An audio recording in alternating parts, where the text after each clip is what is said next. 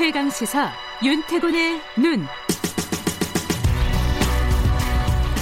네, 윤태곤의 눈 의자와 전략그룹 더모아의 윤태곤 정치 분석 실장 나와 계십니다. 안녕하세요. 네, 안녕하세요. 좀 전에 어, 안철수 전 대표 관련된 네. 얘기를 했는데 안철수 전 대표도 몸을 풀고 있고 이낙연 총리도 이제 등판을 위해서 몸을 그렇죠. 풀고 있죠. 이제 전 총리죠, 전 총리. 이제 아, 그렇죠. 예. 네. 어제 당사에서 당직자들 만났다고 그래요. 이제 그제는 최고위원회의에 참석해서 복귀 신고를 했고 오늘은 고향 선영에 찾아가서 성묘를 한다고 합니다. 음, 네. 이 원래 이, 이런 것들은 원, 다 하는 거잖아요. 출마하기 그러니까 뭐 전에. 말하자면 좀 루틴한 건데 예. 이게 정통파 이런 게 이낙연 전 총리의 이미지 아니겠어요? 막. 독특하고 새로운 것보다는 안정감을 주는 행보. 음흠. 그게 이낙연 전 총리의 장점인데 그대로 움직이고 있는 거죠. 당에서도 직책을 하나 받았다고요? 상임 고문이라고 네. 하는데 이 상임 고문이란 게요. 대표를 지낸 사람이나 대선 주자급에 대해서 붙여주는 직위예요. 아, 그래요? 통상적으로. 예. 근데 음흠. 이제 이낙연 고문은 당 대표 지낸 적은 없지 않습니까? 그렇죠. 그러면 대선 주자급이라는 거죠. 아, 당에서도 그렇게 대우를 해주고 있다. 그렇죠, 예. 어, 어, 이제 출마 지역은 사실상 확정이 된 아, 거죠. 그럼요. 네. 99%뭐 모르겠습니다. 막판에 혹시 뭐 비례로 갈 가능성이 약간 남아 있는지는 모르겠습니다만은 아. 뭐 전체 선거를 예. 이게 지휘해야 된다 이런 명분으로 출마한다면은 지역구에 종로구 음, 전대집도 얻었대잖아요. 음흠. 이하고 관련해서 재밌는 기사가 하나 났더라고요.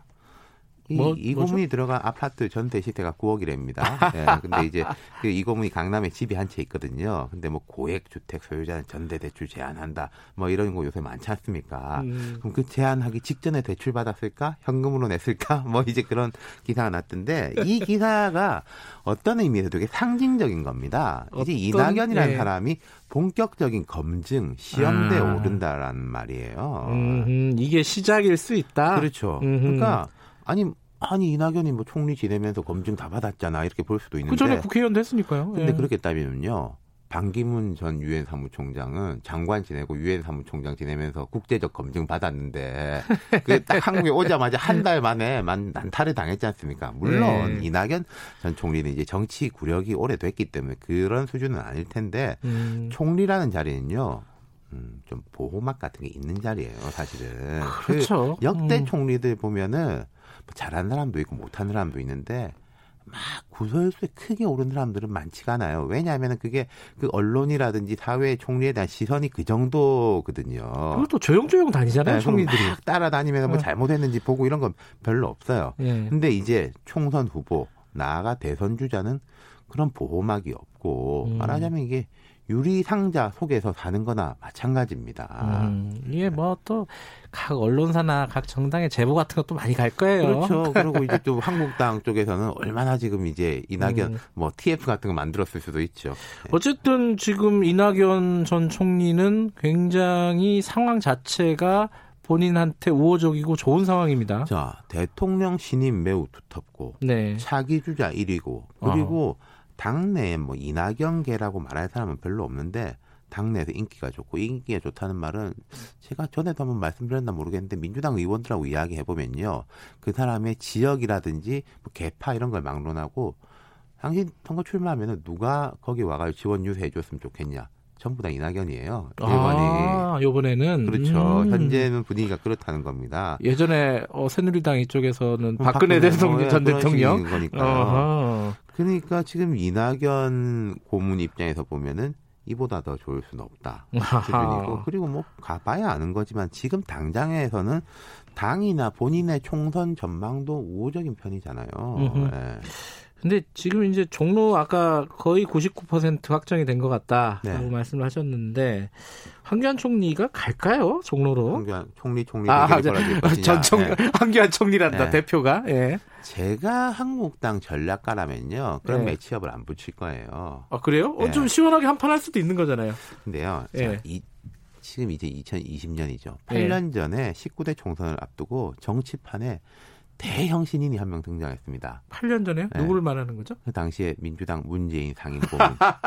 그 혁신과 통합으로 해가지고 2011년 말부터 시작을 해서 합당을 하고 2012년 총괄 이제 정치 시작해서 4월 총선에 막 음. 뛰어들었죠. 그때 나오자마자 야권 대선 주자 1위였거든요. 그때도 상임 고문이었군요. 그렇죠. 음, 근데 이제 그 당시에 문재인 고문이 부산 북강서갑 노무현 전 대통령의 지역구 출마했단 말입니다. 네. 그 당시에 이제 한나라당이죠. 한나라당이 어떤 카드를 썼느냐. 참 기억이 안 나요. 누구였죠? 20대 흑수저 여성 신인 손수조 후보를 내세웠어요. 네. 손수조 후보는 그때 여러 가지로 화제가 됐던 후보인데. 그렇죠. 손수조 후보가 네. 되게 캠페인 재밌게 했었어요. 네. 이제 가진 거 별로 없이 시작해가지고 재밌게 하고 또 당이 뒤에는 이제 지원 빵빵하게 해주고 손 후보 본인은 잃을 것도 없으니까 세게 붙었죠. 박근혜 전 대통령도 굉장히 지원을 그렇죠. 많이 한번 했었어요. 두 번인가 세 예. 번인가 뭐 그때는 대통령이 아니니까 그게 예. 가능한 거였었죠. 결국 문 후보가 당선되긴 했지만은 손수조 후보가 당시에 43.8%인가 그렇게 득표했을 어. 겁니다. 42.8인가 부산이지만 완전 신인이 어, 이렇게 그렇죠. 신인이 43%를 아니죠. 얻었군요. 자, 그럼 손수조라는 사람이 어떤 역할을 했느냐?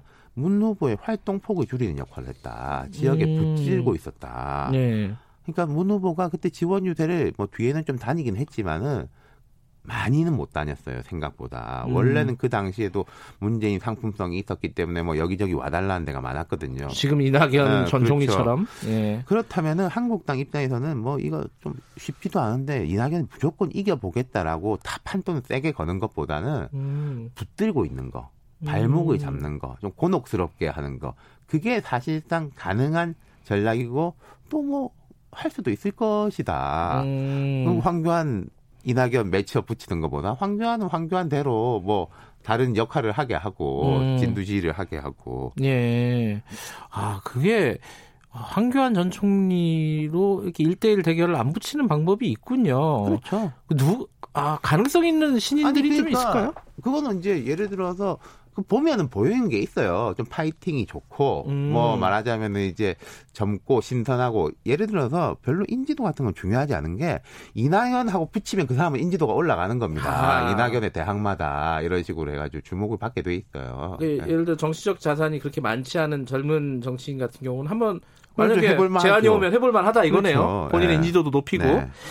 어찌됐건 어 이낙연 전 총리 이제 고문 네. 어, 이낙연 고문의 시야는 총선을 넘어서 있잖아요 이미 그렇죠. 그죠? 대선을 보는 것이고 네. 그리고 앞서 말씀드린 거 이보다 더 좋을 수 없는 지금 상황이 부담스러울 수 있습니다. 더 제가 이게 볼때 정치적으로 뭐 더 올라갈래야 올라갈 데가 없는 정도의 상황이라고도 할수 있는 거거든요. 물론 공식적으로 이제 여당 대선 후보가 되는 과정까지의 길이 남아 있지만은 음, 이제 이 고문이 뭔가 팍팍 변화를 주는 스타일은 아니잖아요. 그렇죠. 그것도 뭐 좀 냉정한 말씀드리면은 안정감 외에는 별로 눈에 띄는 브랜드가 있는 것도 아니다. 뭐 경제, 안보, 미래 이런 거하고는 또 약간 거리가 있어 보이는 캐릭터잖아요. 뭐 장점이면 네. 뭐 목소리 그러니까 이렇게 오래 이제 선두권에 있다는 것은 좀 네. 피로감이랄까 이런 것도 있을 시간이 수가 많이. 남았다. 예. 예. 그리고 이제 뭐 한국당에서 이 고문을 향해 이제 집중 포합 허블 거고 물론 본인이 이게 정치 경험이 많으시니까 각오하고 있을 거예요.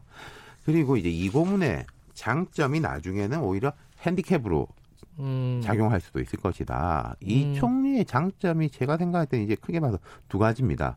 문 대통령하고 매우 좋은 관계. 그리고 이 총리 특유의 안정감인데 이 두 가지가 사라지기 하겠습니까마는 음. 정치인 이낙연이 대선 주자가 되려면 자기 브랜드가 분명해야 된다. 근데 자기 브랜드가 여기서 분명해야 된다는 것은 특히 여권에서 브랜드가 분명해야 된다는 것은 전임자 대통령하고 달라야 된다라는 뜻이거든요. 아하. 그럼 이제 어떻게 좀 다름을 보여줄 수 있을 것이냐. 스타일은 뭐 다를 수 있겠습니다만은 그리고 이낙연 총리의 재임 기간이 27개월이었습니다. 네, 대통령 임기가 이제 60개월이니까 반 정도 같이 한 거잖아요. 네. 그러면요. 이 정부의 공은 이낙연의 공이고 이 정부의 과는 또 이낙연의 과일 거예요. 음. 이걸 뭐 좀 약간 잘라내 가지고 자산을 승계하고 부채는 버리기가 좀 쉽지 않은 상황이다. 이건 이제 장기적 과제겠죠. 근데 말씀 들어보니까 이낙연 총리의 전문 분야라고 할까요? 밝은 분야가 어딘지 잘 모르겠네요. 그러니까 이게 두루두루 조정하는 아, 두루두루. 뭐 그런 아. 것에 대한 거가 이제 전문 분야겠죠. 알겠습니다. 몸을 풀고 있는 아, 이낙연 전 총리 지금 고문에 대한 얘기 나눠봤습니다. 오늘 고맙습니다. 감사합니다. 윤태곤의 눈이었습니다. 김경래의 최강시사 2부는 여기까지고요. 잠시 후 3부에서 뵙겠습니다. 일부 지역국에서는 해당 지역 방송 보내드립니다.